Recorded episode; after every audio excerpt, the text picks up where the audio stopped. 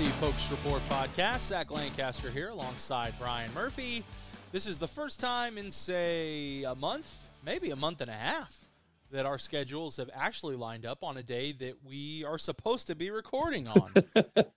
Man, this is crazy. And you know what, dude?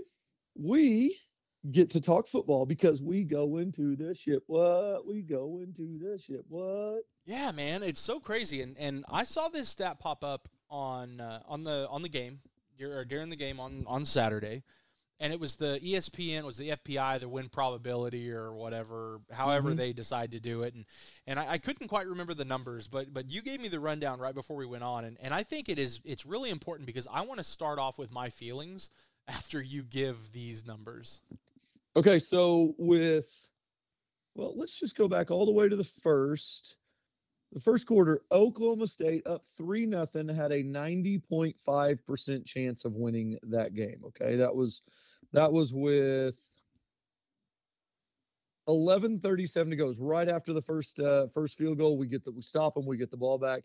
And then from there, it is a nosedive all the way to halftime, where BYU gets a 90% chance of winning the game because they're up by 18, up 24 to 6. And we look like doo doo. Can't get the ball moving on offense. Anytime we do, we figure out a way to turn it over. Yuck. So then, uh, you know, we can go into halftime. We start doing a little bit better. Rashad Owens goes in there makes his plea. Does the I, I have to imagine it was somewhere near the William Wallace, you know, Frida.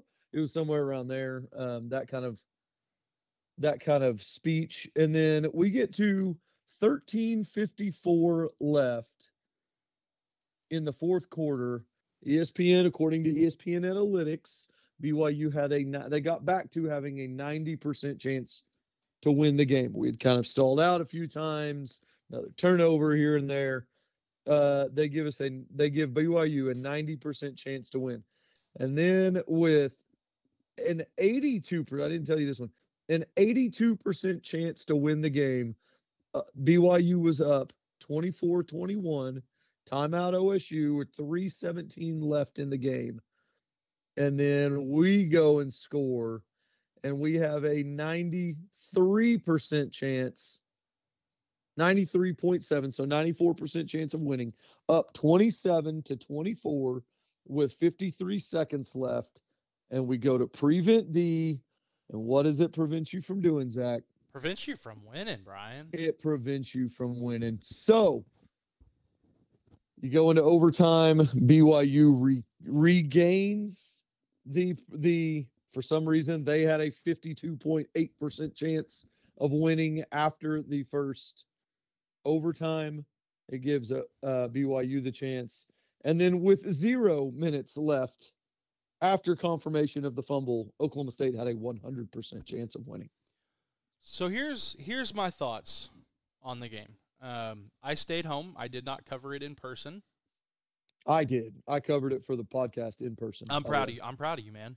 thanks man Um, I you know it, it I I do the pregame show for Triple Play, but you know I got a newborn. I don't really want to be around a ton of people right now. The RSV is through the roof, and you know he, he doesn't need to be sick, right? So I was like, Pl- plenty of time for him to get his immune system up to work on it. You know, exactly. doesn't need to happen tonight It or di- then. It, you know. it did not, and so I was Right. like, you know what? I'm gonna I'm gonna tough it out. I'm gonna stay away from people. I'm gonna do my pregame show with Tom, and I'm gonna go home. I'm gonna book it to the car. I'm gonna go home. I'm gonna get warmed up. I'm gonna dry off, and I'm gonna watch this game because, in my mind, and and I think you can look at it on paper. You can talk to anybody else. BYU really had no chance at all to win this game. Oklahoma State on paper, Las Las Vegas gave them no chance. Yeah. 16 point underdogs. Yeah, I mean OSU on paper is a better team. Uh, on the field, they're a better team. You look at the ranked wins Oklahoma State's had. All they have to do is win, and they're in the Big 12 championship game. Uh, you look at what Iowa State did to BYU out in Provo. Uh, it, to me, and obviously it didn't happen, but to me, going into that game, the OU game against BYU kind of had that emotional drain, right? It was Mhm, senior day out in Provo. They were playing really well in the first half, and then it all kind of fell apart in the second, and you're thinking, okay, that might be it. but BYU with a chance to get bowl eligible. All right, and it's cold, it's rainy, and and you don't really know what's going to happen. Which, by the way, that was significant, not just because they could become bowl eligible. They had made a bowl 16 of the last 17 years. Yeah. So there's a lot on the line, right? I mean, it, it was a, an emotional game for them. And OSU takes the ball, they drive down, kick a field goal. That's a little disappointing. Come up with a stop, defense or the offense gets the ball, drives down. Hell, man, here we go. Get a field goal, and you're thinking, "Damn, man, Mhm. two drives and stalled out, and you have to settle for a field goal." Which two made field goals is impressive, and yet Alex Hale was snubbed by the Lou Groza. We don't need to get into that, but going into halftime, I'll say this: going into halftime, I had zero faith that Oklahoma State was going to win that game. I, I was I was like, damn man, I I can have my story written before the end of halftime. And all I'm going to have to do is adjust a thing or two there. I'm going to just plug some stats in. Mhm. And the baby threw up, and then he got hungry, and I had to change the diaper. And lo and behold, I didn't write a game story at halftime. Third quarter rolls around, and OSU, boom, boom, boom, boom, boom, stops BYU. is impressive.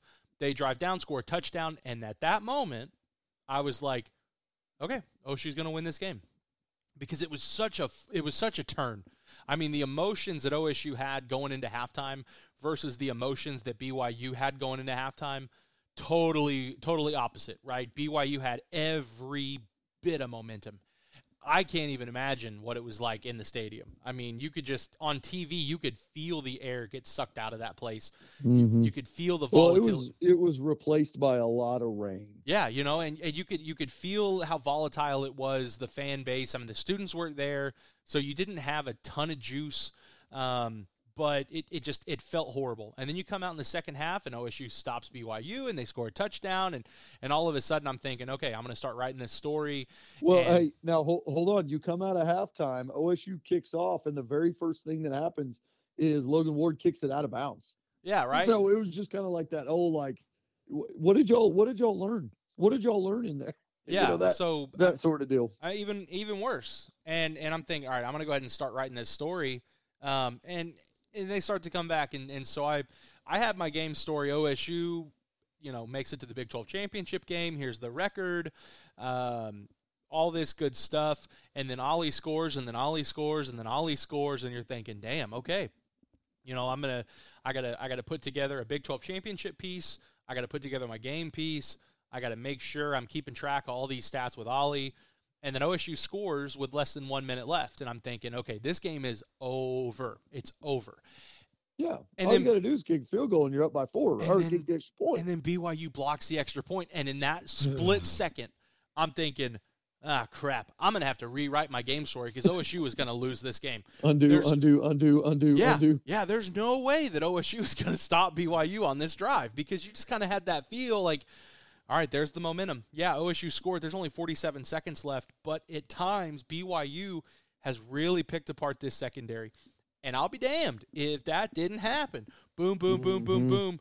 Field goal, tie ball game, overtime. Crap, crap, crap, crap but that was at least from the house. I, I can't even begin again. I can't even begin to imagine what it was like in person. That was one of the most thrilling two overtimes, especially you know Ollie gets into the end zone twice. He finishes with five touchdowns, insane. And Trey Rucker, I, I mean, in the moment you're like, okay, Trey stripped the ball, recovered it, no, dude. There's no way his knee was. There, there's no way his knee was off the ground. Forearm, helmet, hand, wrist. Yeah. See, I thought the helmet was what was going to get us. I thought the helmet was going to have gone down first. And that right, that right there is the one example of playing until the very end of a play comes back to Mhm. bite you in the butt. Because that BYU tight end, that was impressive. For him to try to get you know, try to get as much yardage as he can, and for Trey Rucker to fight as long as he can. That replay, that ball got stripped, and I I mean, I don't know if there was but Yeah. an inch between the knee and the ground, and it was like I think that was a I think that was a strip. I don't think his Yeah. knee was down, and they showed another angle, and I was like, I looked at Andrea, and she's holding the baby, and I was like, that's a fumble.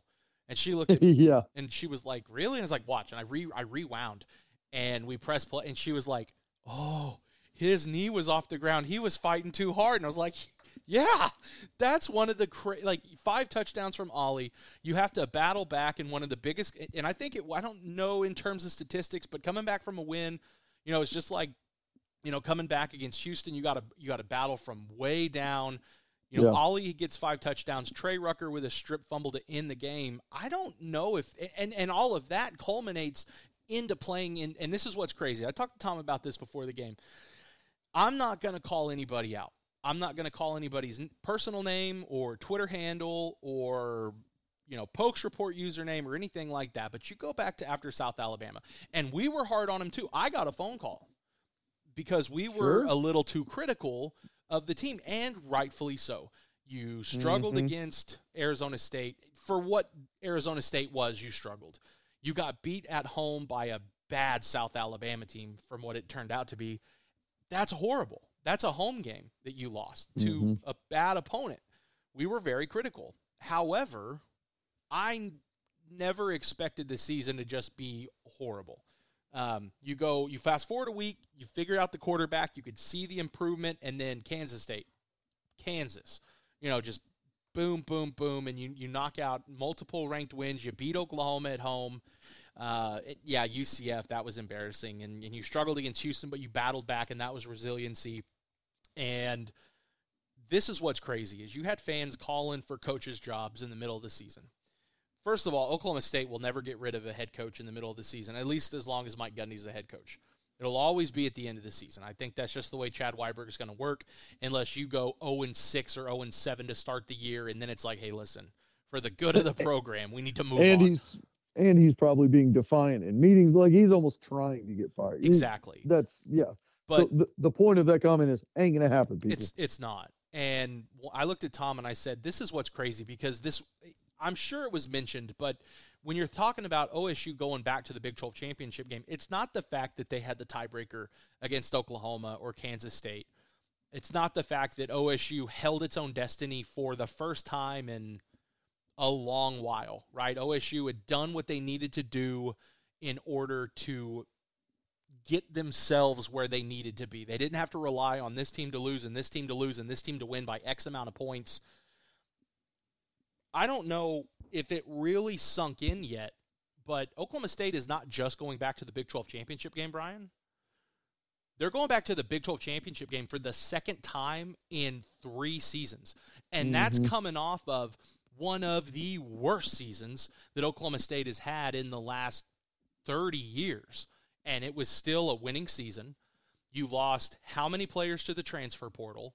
There are two two players that transferred that are even worth a damn at their other school. And one of them leads the nation, I'm fairly sure, in missed tackles and is on a really bad defense. And the other, Jabbar Muhammad, is playing incredible, right? He's playing lights out for Washington. But everyone else didn't really make that big of an impact for their team. And if they did, they were on a bad team and it made no difference whatsoever. You went out and you had to promote freshmen and redshirt freshmen. You had to go into the transfer portal and bring in guys that you didn't really know if they were going to pan out, right? You had a quarterback that hadn't played in two years. You had a D3 wide receiver that you were going to have to redshirt just to put weight on him. Um, you lost a receiver due to a, a, a gambling scandal from last year. Uh, you lost a, and there's an, you lost another receiver to a, a season-ending injury. Uh, I mean, a, a lot could have gone wrong. In fact, when you really look at last year and from the outside in, I mean, Gundy's lost the locker room. He's lost the team. He's lost this. He's lost that. The coaches are are are going to revolt and try to lose all these games. Ollie's going to transfer out after four games, and and you're you're going to see this mass exodus. And yet, there's going back to the Big 12 championship after one of the worst seasons and after one of the worst quote unquote starts that we saw. You know, you struggle, you can't win. Who's the quarterback going to be? I'm not saying that Oklahoma State's going to beat Texas. I, I'm not saying that they're not, right? But I, I can't sit here and say if they're going to beat Texas or not. But this is a pretty damn good football team. This coaching staff's a pretty damn good staff. They know what they're doing. They've recruited well, but I think the most important thing, Brian, is they have developed well and they continue to develop well.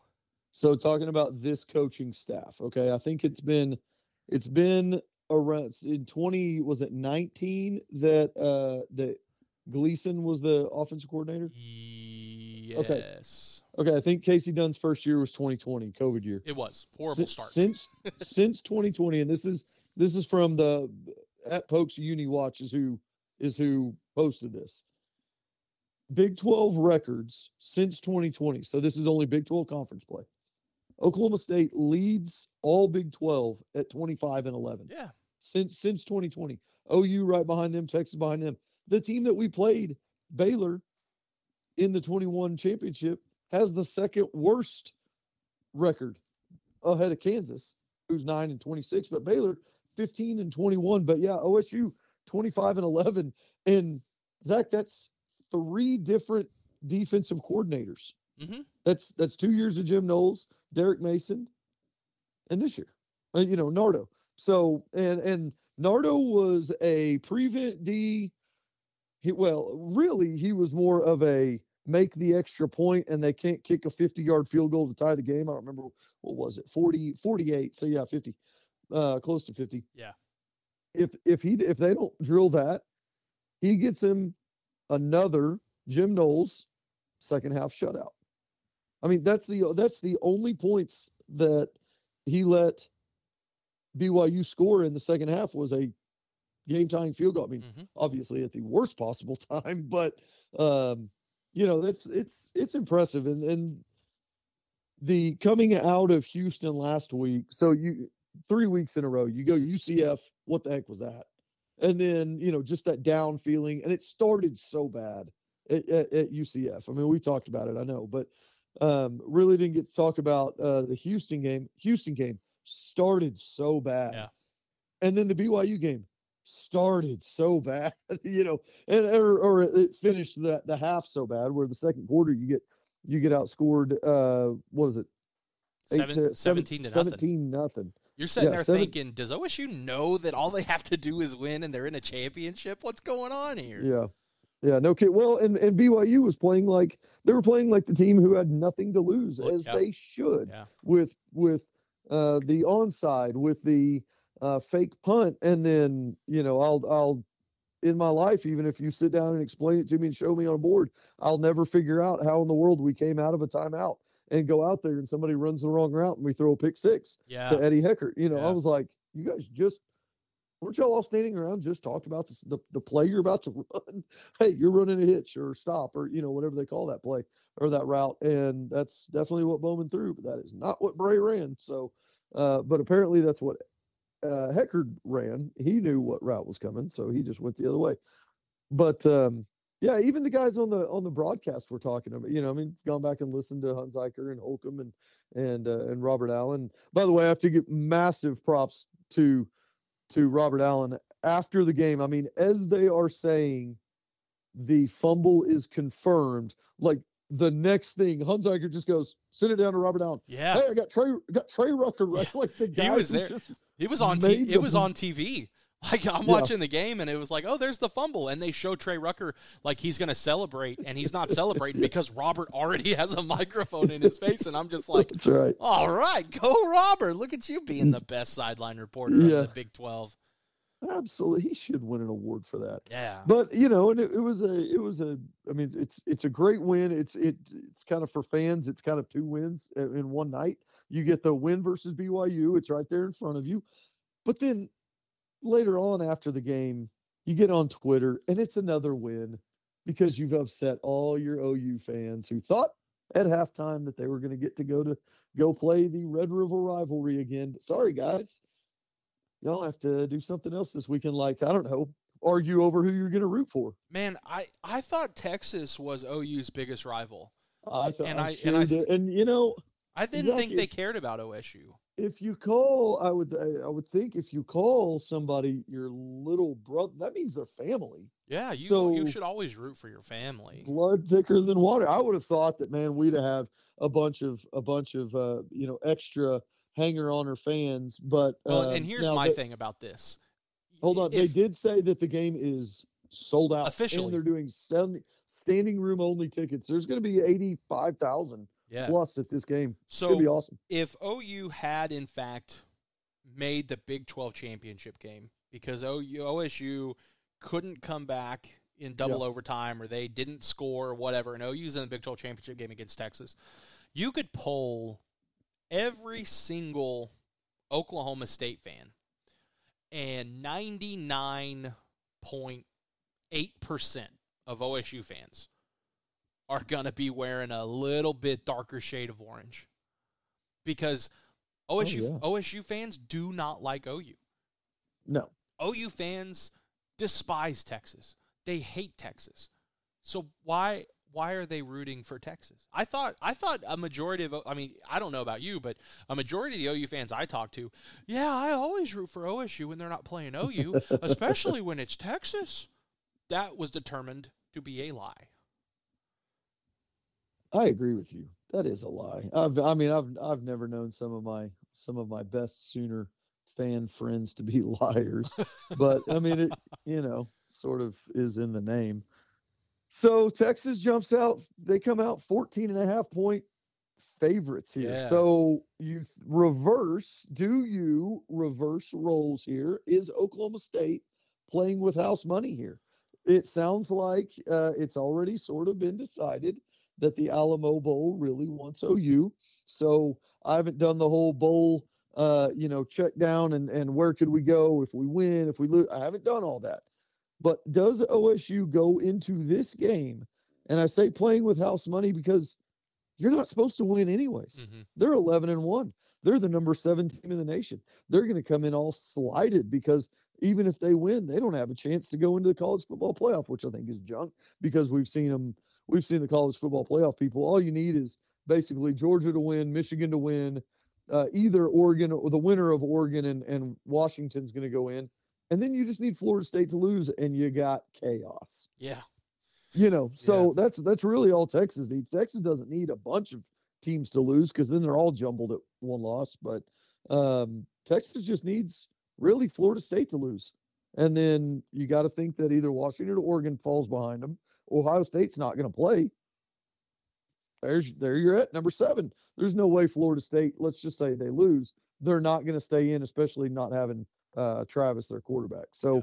Texas still has an outside shot. You have nothing to lose, Cowboys. Go for it all, man. Empty the playbook. Yeah, and I, I my I certainly think I mean I I would agree, right? I mean I'm not I'm not going to sit here and say that the the team feels that they can't win this game, um, because oh it- no. In in the OSU Max after the game, you know, they did the uh they they did all the locker room videos and they did the Justin Wright high five and everybody coming off the Oh, field. yeah. That's really cool. Really cool, by the way. oh yeah, Uh, but they show um, they show Preston Wilson talking to the rest of the offensive linemen. And dude, I mean, by the end of it, he's got the offensive linemen. After they just got done winning a game, he's got them fired up like strap the helmets on, let's go do it again. yeah. I I think that when you look at this team, um, obviously they have a chance, right? I mean they wouldn't they wouldn't be in this situation if they didn't have a chance. Um, now Texas is a good football team. There is no question. They beat Alabama. You know they've they only loss they have is to Oklahoma, and they're I think they have a, a it's an outside chance, but I I think that if they win on Saturday, I think that you're going to try to. I think you could see the committee, especially if a team ahead of them loses. I could see the committee saying, you know what, let's let's find a way to try to get them into the college football playoff. Right? Mhm. It's a blue blood brand. It's a brand that hasn't been relevant in more than a decade. Um, and they're finally rolling, right? They finally got it going. If you look at Oklahoma State, I mean, all you've heard so far is they don't just they don't deserve to be here. They they haven't earned it. They don't you know they don't belong. OU should be in this. OU got cheated. The refs in the Big Twelve is out for them, and yada yada yada. If I'm Oklahoma State, I'm thinking, listen, we struggled early, but we figured it out. We have who should win the Doak Walker Award. We have Mhm. someone that is one of the best football players in all of college football. You have a defense that's been pretty stout for most of the year. You have a quarterback that's figured it out. You have an offensive line that's playing really well that probably should be a little bit healthier by the time we get to Saturday. A receiver core Leon Johnson has figured it out. Leon Johnson is an incredible receiver, and that's something that you and I talked about over the summer and back in the mm-hmm. spring when he committed. I didn't know if we were going to get to see it. He is undersized, you know, and I'm thinking, all right, I'm cool with them redshirting him. Let him let him bulk up, let him get it figured out, and we'll see him next year. And he was like, "Well, listen, Leon, you got to play. You know, you're the guy ahead of you is injured, and and you've got to go out there and play." And all he did was go out there and show that he deserved to be at this level and and I think he'll make a little bit of money because of it. Obviously, the coaching staff is going to try to do everything they possibly can to try to get him another year of eligibility. Same with Bowman, same with the other couple of guys on the roster, but they, I, I think you're right. I mean, they have a chance to win it, and they they certainly believe that they can win it. But if you look at if you look at the entirety of it all, and you look at the the national narrative, which doesn't matter to them, but you look at that, you look at the loss to South Alabama, the loss to UCF you know, no one believes they can win it. You're playing for a championship. Why not go out there? I mean, you're not going to make the college football playoff. That's a given. You know, you're you have a chance depending on, you know, if they go out there and beat Texas, you have a chance to play in a New Year's 6. That's the second New Year's 6 in 3 years. If you look at the and this is what I find funny and and kind of ironic, all the all the people that are that are bitching and moaning and complaining about Oklahoma State's recruiting and the, the recruiting classes that they've signed, how many of these players have come in the last three years? Almost all of them have been mm-hmm. recruited into this program. Now you have you have transfers, there's no question, and the offensive line is old as hell, so you can't really talk about that. But you've got a couple of juniors on that defense that were Big 12 Defensive Players of the Year. That's year three. You've got a couple of other redshirt freshmen and and true sophomores and redshirt sophomores on that roster on the defense that is balling out. You look at Ollie Gordon, who's a sophomore. Ollie Gordon, Oklahoma State fans months ago wrote him off that he's so good he's going to transfer out, and now all of a sudden he has a chance to be the you know named the best running back in the country, and he's a, he's a sophomore. You cannot two eh, two championships in three years with a potential to go to th- two New Year's Six bowl games in three years. You've beat Oklahoma two times out of three years. You have a chance to beat Texas for a third time in three years in said Big 12 championship game.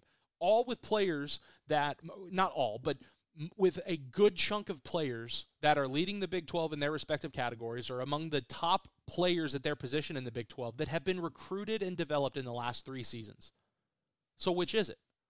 Is it OSU and the coaching staff? They don't know how to recruit? Or is it they know what the hell they're doing and there's just been a couple of hiccups like most play, most programs have? It's either one or the other, Brian. Right. I mean, it's crazy to me that the people are, are, are having this argument. Well, and it's it's interesting that we are having this type of success whenever you're looking at a coaching staff that has been together for so long. They know how they they know what kind of adjustments each other mm-hmm. are going to make. They know how to they know how to approach a halftime. Now, we've got to figure out how to approach a first half of the game here lately, but I think, you know, again, you've got a coaching staff that's going to be committed to that this week. You you don't think that these guys are going in there on the whiteboard every single morning and trying to figure out the first 15 plays of the game to go get touchdowns? Of absolutely. And, absolutely they are. And I'll and I'll give some credit, right? I mean, there have been some bad losses. I mean, I, I think a little bit can be true that OSU has recruited really well in the last three seasons. They have developed players really well in the last three seasons. And if you look at the players that transferred out, they weren't as important to the program and they certainly weren't important to the locker room mentality of the program because as soon as they're gone, they brought these other players in. Uh, you know, Mike, this might be a little bit of coach speak, but it's hey, this is the most fun I've had. You know, you look at the players, you get Brennan and Ollie both. Um, you know, they're out at the the student ticket sale. They're dancing in the yeah. middle of the night, and, and everyone's having fun. I'm sure there's guys that are going to transfer. I'm sure there's guys that aren't going to be happy at the end of the year for this, that, or the other. But I think it can be said that, yes, they've recruited well, they've developed well, they've gone into the portal and done that well. Yes, they sucked up royally at UCF. Both of those can be true. Yes, they almost lost to Houston. They had a, a rough first half, and yes, they almost lost to BYU. They had a rough first half. But guess what? How many Big 12 losses do they have? How many wins do they have overall in the season? What are they ranked, and where are they going to play on Saturday? Jerry's World, Big 12 championship game, and they're up to number 18 in the college football playoff. There's they're doing it's not all a giant fluke. The the game of college football is too intricate and and too physical to just leave everything up to chance. Oh well, you know, they've lucked into it, man. I don't know what the hell to say. They're, they do not belong there. Give me a break. It might be cold outside, there. Brian. It might be dormant, but y'all need to go out inside and touch that brown grass. All right, I want to. I kind of want to jump a little bit real quick into the X's and O's before we have to hop out. This is a little bit of what I'll be interested to see early on. Who you know, it's it's going to be a chess match. I was talking to Robert and Tom earlier today. It's going to be a chess match. All you know, all four quarters. That's what their prediction is. Is this thing's going to the fourth quarter? It's not. Neither team is going to run away from the other. Um, what what I think will be interesting and what scares me is Texas's deep passing ability on offense with mm-hmm. Worthy versus what we have seen. And if I'm what we've seen of Oklahoma State's pass defense, if I'm, I'm going to play the like, if I'm Texas, if I'm OSU games here, if I'm Texas, I want to test, I want to test that early. Have you guys learned anything? Have these freshmen back there. Can can Xavier Worthy, who's one of the fastest guys in the conference, can he put a double move on somebody and there's a quick seven? And then probably can he do it again? I, I'm probably hitting that at least a couple times, especially if it works. If it works early, the other thing is when we're on offense and Texas on defense, I'm going to be very interested to see how how deep are the safeties because we do not have a great deep passing game in the middle of the field. We will throw those 50-50 balls on the side that Gundy calls 50-50, the little fade routes, the little, you know, just chunk it up there, let uh, let Rashod Owens or Leon Johnson go out jump them for it, which we have been successful at. We throw an okay intermediate game over the middle, but if those safeties are up within 20 yards and we're still trying to run Ollie and do the quick passing game, I think we play right into their hands, right into their hands. And then we, I mean, we know what their defensive line is like. They can they can get after you. They got that big boy uh, right there in the middle that uh, that was disrupting Tech all night long. I mean, he was in the backfield more than the running backs were. If they, I would, I would love to see uh, a few max protect play, you know, play actions. The old Tatum Bell, uh, Josh Fields drop back, throw it over the top to Rashaun Woods. Those type of plays to back those safeties up, because I, I don't think, I think Texas is too fast for us to out Brennan Presley them all game long. Does that make sense? Oh, for sure. Yeah, and, and that's and that's the thing. I mean, it it it all really comes down to can OSU and, and I mean I it's so I think when you look at the success that they've had, they if you go back to Kansas State, there was a little bit of trickeration right? I mean, obviously they you had a couple of reverses and a couple of you know flea flicker in the season, and uh, there's been a fake punt here and there, and th- there's been moments where it's wow, okay, that that's not something that we're used to seeing. And, and Texas is a good ball club. There's no question. They're they're ranked the way they are. They've won this many games, and and I I told Tom on Saturday, yeah, I've I've had to eat some crow because this is a, a legitimate Texas team. This is a, a very good football team. But the games that OSU has won, it, they didn't have to do way too much. You know, eh, they didn't go overly simplified. You know, there's things that Oklahoma State can do, and there's, like you said, there's things they can't do. But if you go back and you look at the big, you look at Oklahoma, they stuck to what they needed to do. They stuck to their bread and butter for Kansas and Kansas State. They they rallied back and relied upon their leadership and seniority and the talent of certain position players to come back and beat Houston and to beat BYU. I'm not saying that you can do that exact same thing and you're going to go out there and you're going to upset Texas and Arlington. But I think if you just continue to do what you do, You know, you can go out there and, and you can have some trick plays, you know, that, that no one's expecting.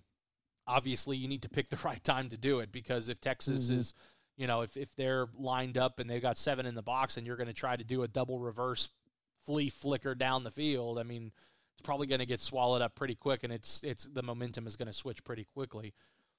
But don't try to oversimplify it and don't try to overcomplicate it. The success that they have had this year has been because they've relied upon their strengths and they know what their weaknesses is and they've done a pretty good job overall of not getting exploited on that. And I that that right there is is going to give them the best chance. Here's what's interesting. I was just looking up on the Big 12 website since conference play started. So what I wanted to know was what has this offense been? If we take away those three first games where you had three rotating quarterbacks, if you just look at when we have one solid quarterback in there, mm-hmm. by by average of yards per game, we are the third best in the conference. Oklahoma, Texas, Oklahoma State. We are move we are moving the ball. We've scored 33 touchdowns. Texas has scored 32 in conference play. Our offenses are very similar. Uh, they they rush the ball as a team a little bit better than we do. We've got the better healthy running back. If yeah. they had Brooks, I think you know you're you're, you're in deep trouble because he's really good. But with Ollie, the one thing that I noticed during the game the other night, and I think we have to do this, we've, we've got to mix up where the handoffs are going. Where are they outside the tackles? Are they up the middle? It felt like in that second half, and Robert even said it on the on the game broadcast. He was talking about, man, they are loading the box with eight, and we're still running right into the teeth mm-hmm. of it. That kind of stuff has to be, I think, I, I, I think audibled out of. I mean, Bowman's an older older quarterback. You can you can signal from the sideline to change plans or change plays, and he can get it to to the guys. So I think that uh, I, I think that if we can mix the run inside, outside, keep them guessing. It's not just always over Preston Wilson. It's not just always up the middle. I think we we you have a shot to. You just have to get them on their on their toes because Texas is in conference play the number one defense by yardage, by touchdowns, by every measurable. They are the best, uh, even by yards per play. They are the best defense in the conference. You're going to have to show them something that that isn't on tape. Yeah, no question. You know, I mean, it's going to be a good game. I think. I think Oklahoma State is, is playing some really good ball right now. Obviously, Saturday against BYU, is there emotion involved? Is it hey, we started out we started off sluggish against Houston. Here we go again. Got inside their own heads, whatever it might be. But uh, Alan Bowman, uh, when you look at everything that he's had to battle through during his career, and he's playing in a championship, Ollie Gordon has a chance to be named the number one back in the country here in a few weeks. You look at the way the defense has played recently. You look at the way the offensive line, the receivers have played. I think that they're a confident team. I don't think they're overly cocky, and and I think they're I think they're going into this pretty level headed, considering all the the leadership and and experience on this team. Obviously, Texas is a very good football team. I think that this has all the makings of being a classic, one of the you know one of maybe not all time, because there's been some pretty incredible games played in in Big 12 title games before. But I, I, think if Oklahoma State does what they need to do and they, they play the way we all know they can play, and Texas does as well, I think this has a chance of being a really, really good game. Um, I don't I don't know I don't know if I'm going to give a score prediction just because I I really have no idea the way this game could go. Right? I mean, Texas is really good. Oklahoma State has played really well at times. Uh, I think that they're a good football team. I think they have talent on this team and and obviously Texas does as well. And it's one of those like I don't I can't really predict. You know, I, I think it I don't but I also don't think it's going to be a blowout. I one way or the other. I don't. Do you I don't, know what happened at the end of regulation for the fifth time this year at the BYU game? No. We Oklahoma State finished regulation with 27 points. There you go. so, so what you're saying is 27 points. I'm going to predict. I'm going to predict OSU wins 27 to 24. There you go. I think that's uh, just about as good as good a pick as anyone could ever ask for, Brian. Well, let's uh, all right. Let's let's go around the Big 12. Uh, Oh, never mind. We're the only oh, ones playing. Just man, kidding. Just what kidding. in Get the out of here. Oh, you it's can all, get out of here. Go change a diaper. I Go do. do. what you got to do. I, I gotta go feed. I gotta go change a diaper and feed a baby and post the podcast and do a basketball story and and uh, busy man. I got a busy, lot- busy man. I got a lot to do before I go lay down and not sleep. Well, tonight. after you know, next week, next week we'll hit on where we're going. You know, this game obviously we'll probably. I don't know that we'll hit on it quick because it'll probably be a lot to talk about. Uh, we'll we'll hit on this game. We'll hit on the bowl destination, bowl. Uh, you know who we're playing, where we're playing, and we have got to talk some basketball, man. Hopefully it's coming off because we haven't talked basketball hardly at all. Um, hopefully it's coming off a win versus Creighton. yeah, That's we're gonna, we're gonna we got to pack the house. we're gonna Gotta talk about GIA. how uh, how how John Walker decided to enter the transfer portal in the middle of the season and then has the and then has the audacity to show up to Gallagher Iba here for the Creighton game with the team he transferred to. John, asking for a asking for a media pass. he's asking for a whooping, is what he's doing. Yeah, he is. Uh, don't let him up on media row up there. Uh, Um, just so- Spar- somewhere else, sir. We'll Spartan kick him right back down, and he can go watch it in the media room Nice, love it. or the traitor room. The traitor. No, I got to tell you though, I uh, I don't know if he's going to listen to this, but I could not be happier or more. And I don't want this to sound condescending, but I couldn't be happier or more proud of John Walker. I think that him him getting this job up at Creighton, the Omaha World Herald, I think is incredible. I think John is one of the better writers in this region. I think he's going to do huge things. Uh, and uh, I, I'll tell you this: I'm going to learn more about Creighton basketball in the next couple of months than I thought I ever would. So, uh, but that's no gonna, doubt. No, he he has been a lot of fun to talk to, and I've I've had I miss him. very, yeah, I I've I've had limited. I've had limited uh limited interactions with him, but I've enjoyed every one of them uh that I have, and and he and he uh was also one of the nine and threes, I believe. That's right. Uh, you were t- you were ten and two. He and I were nine and three to start the year. Yeah, man, UCF they whoop my ass. but I but but but uh, real quick, I, I just got to text my wife, so I got to get off here. But if I if I remember correctly, what I said was if OSU loses to Oklahoma, they'll go down and dump the brakes off of UCF. If OSU beats Oklahoma, there is a really good chance that they're going to lose to UCF. That's a trap game. It's a space game.